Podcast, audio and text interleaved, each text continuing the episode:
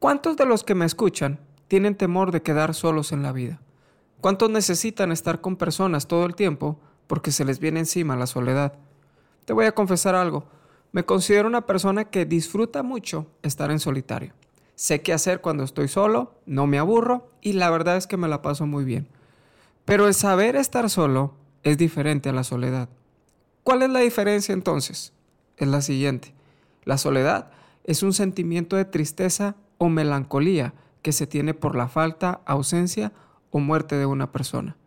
Se queda un vacío en tu vida por la ausencia de alguien y esto causa temor.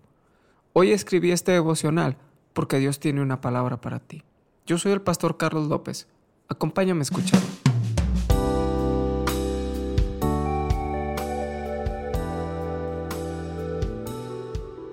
De los temores que hemos abordado, ayer platicando con mi esposa, le decía que este es el que menos me podría afectar, ya que es estar solo y disfrutarlo. Pero la ausencia permanente de alguien dentro de mi círculo cercano es algo con lo que no estoy pensando permanentemente. No es algo que venga a mi mente de que alguien se va a ir o me voy a quedar solo para siempre. No estoy hablando de sustituir a una persona, estoy hablando del vacío que deja una persona cuando se va.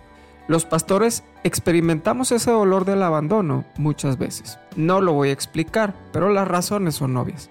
Y tenemos que adaptarnos rápido cuando esto sucede, porque de lo contrario viviríamos con temor todos los fines de semana volteando a ver a la puerta para ver quién está y quién no está.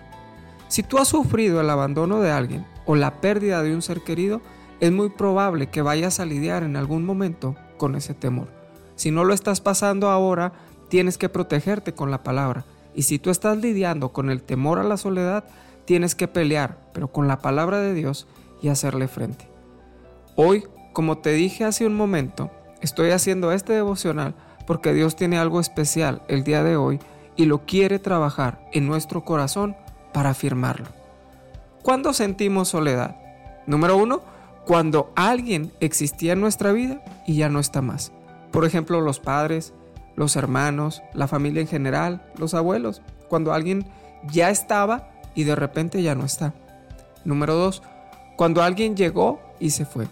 Esto puede ser como cuando un matrimonio se separa. Cuando tienes una relación de años de amistad con alguien y de pronto se termina. Incluso las relaciones laborales que se terminan abruptamente o el compañerismo de la misma escuela. Número 3. Cuando alguien no llegó. Esto es cuando esperabas a alguien en tu vida y no lo tienes. Por ejemplo, la ausencia de un padre que no conociste, una madre que no tuviste, un esposo o esposa que quizá aún no llega. Quiero contarte una historia rápida. En mi niñez, mi relación con mi padre fue algo difícil. Él viajaba mucho y cuando estaba en casa era difícil porque yo era muy inquieto y me gustaba jugar y hacer escándalo. Las muestras de cariño realmente eran muy pocas y mi madre sustituía ese cariño que a la postre me hacía falta como hombre de parte de mi padre. Recuerdo que los veranos nos llevaban a ver a mis abuelos paternos al rancho. Mi abuelo tenía una parcela donde sembraba maíz todos los años y me recuerdo que nos dejaban con ellos gran parte de las vacaciones. Mi abuelo cuando me veía me abrazaba y me llenaba de besos. Recuerdo sus palabras cuando nos sentábamos en la mecedora debajo de un árbol que tenía justo al lado de una noria. Me apretaba a él y me decía que me amaba. Yo disfrutaba mucho pasar tiempo ahí con él. Era un hombre de muchísima oración. Cuando yo tenía 14 años, él partió a la presencia de Dios. Recuerdo que en su funeral yo no lloré. Estaba como en shock por lo que estaba pasando y no lo entendía del todo. Pero un día ese vacío que él dejó comenzó a afectarme de una manera muy fuerte. Muchas palabras de afirmación que él me daba dejé de recibirlas y comencé a hundirme en soledad. Tengo que decirte algo a ti que tienes temor de quedarte solo. Cuando tú entiendes tu identidad como hijo de Dios, te das cuenta que jamás estarás solo. Nunca sentirás el abandono de nadie. Podrás sentir el dolor de la partida, pero nunca abandono. Dice la Biblia, y yo le pediré al Padre y Él les dará otro consolador para que los acompañe siempre, el Espíritu de verdad, a quien el mundo no puede aceptar porque no lo ve ni lo conoce, pero ustedes sí lo conocen porque viven ustedes y estará en ustedes. no los voy a dejar huérfanos, volveré a ustedes. Juan capítulo 14, versos 16 al 18. Jesús no nos dejó huérfanos. Él nunca nos abandonó. Al contrario, envió al Espíritu Santo para no sentir ese vacío de soledad. Tengo que decirte esto, Él también lo pasó. Él también vivió esa soledad en la condición de hombre y la llevó cautiva a la cruz. Y por Él tú y yo podemos ser libres de ese temor.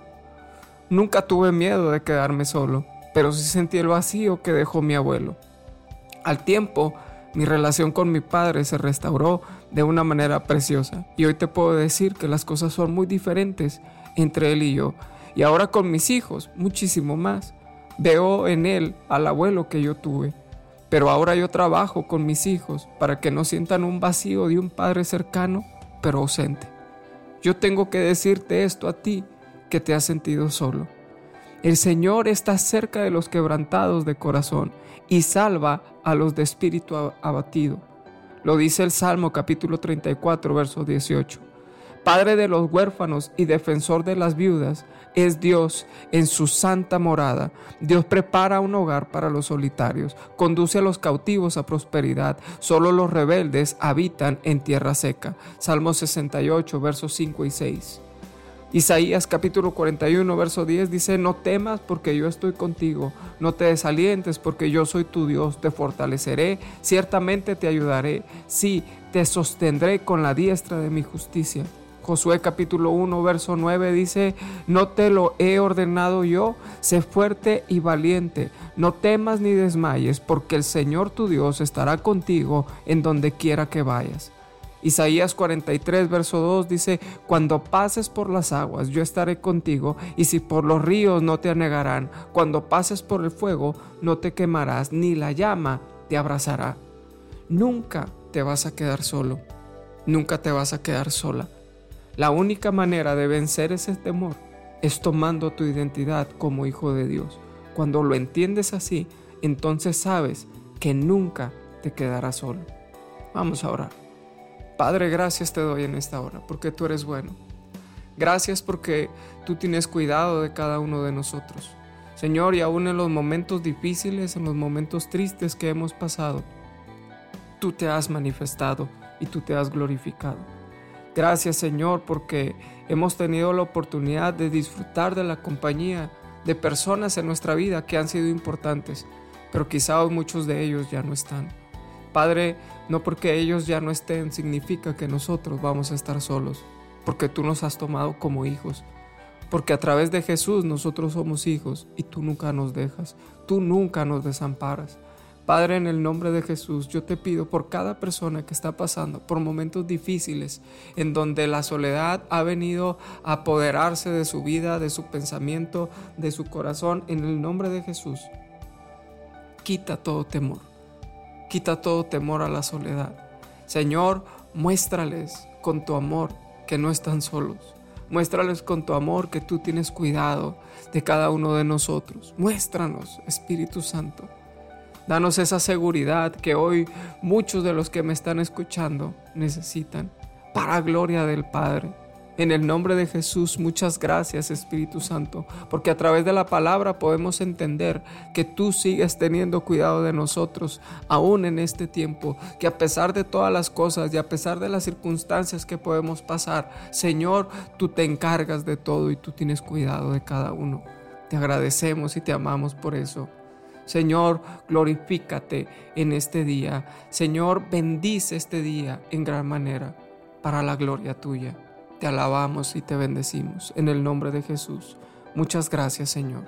Amén. Hoy quiero darte gracias por escuchar este devocional. Recuerda que no estás solo, recuerda que no estás solo. Siempre tenemos a nuestro Padre Celestial que tiene cuidado de nosotros. Confía en Dios, confía en Él, porque tiene sus brazos extendidos para abrazarte, para llenarte y para cuidarte. Yo soy el pastor Carlos López que Dios te bendiga.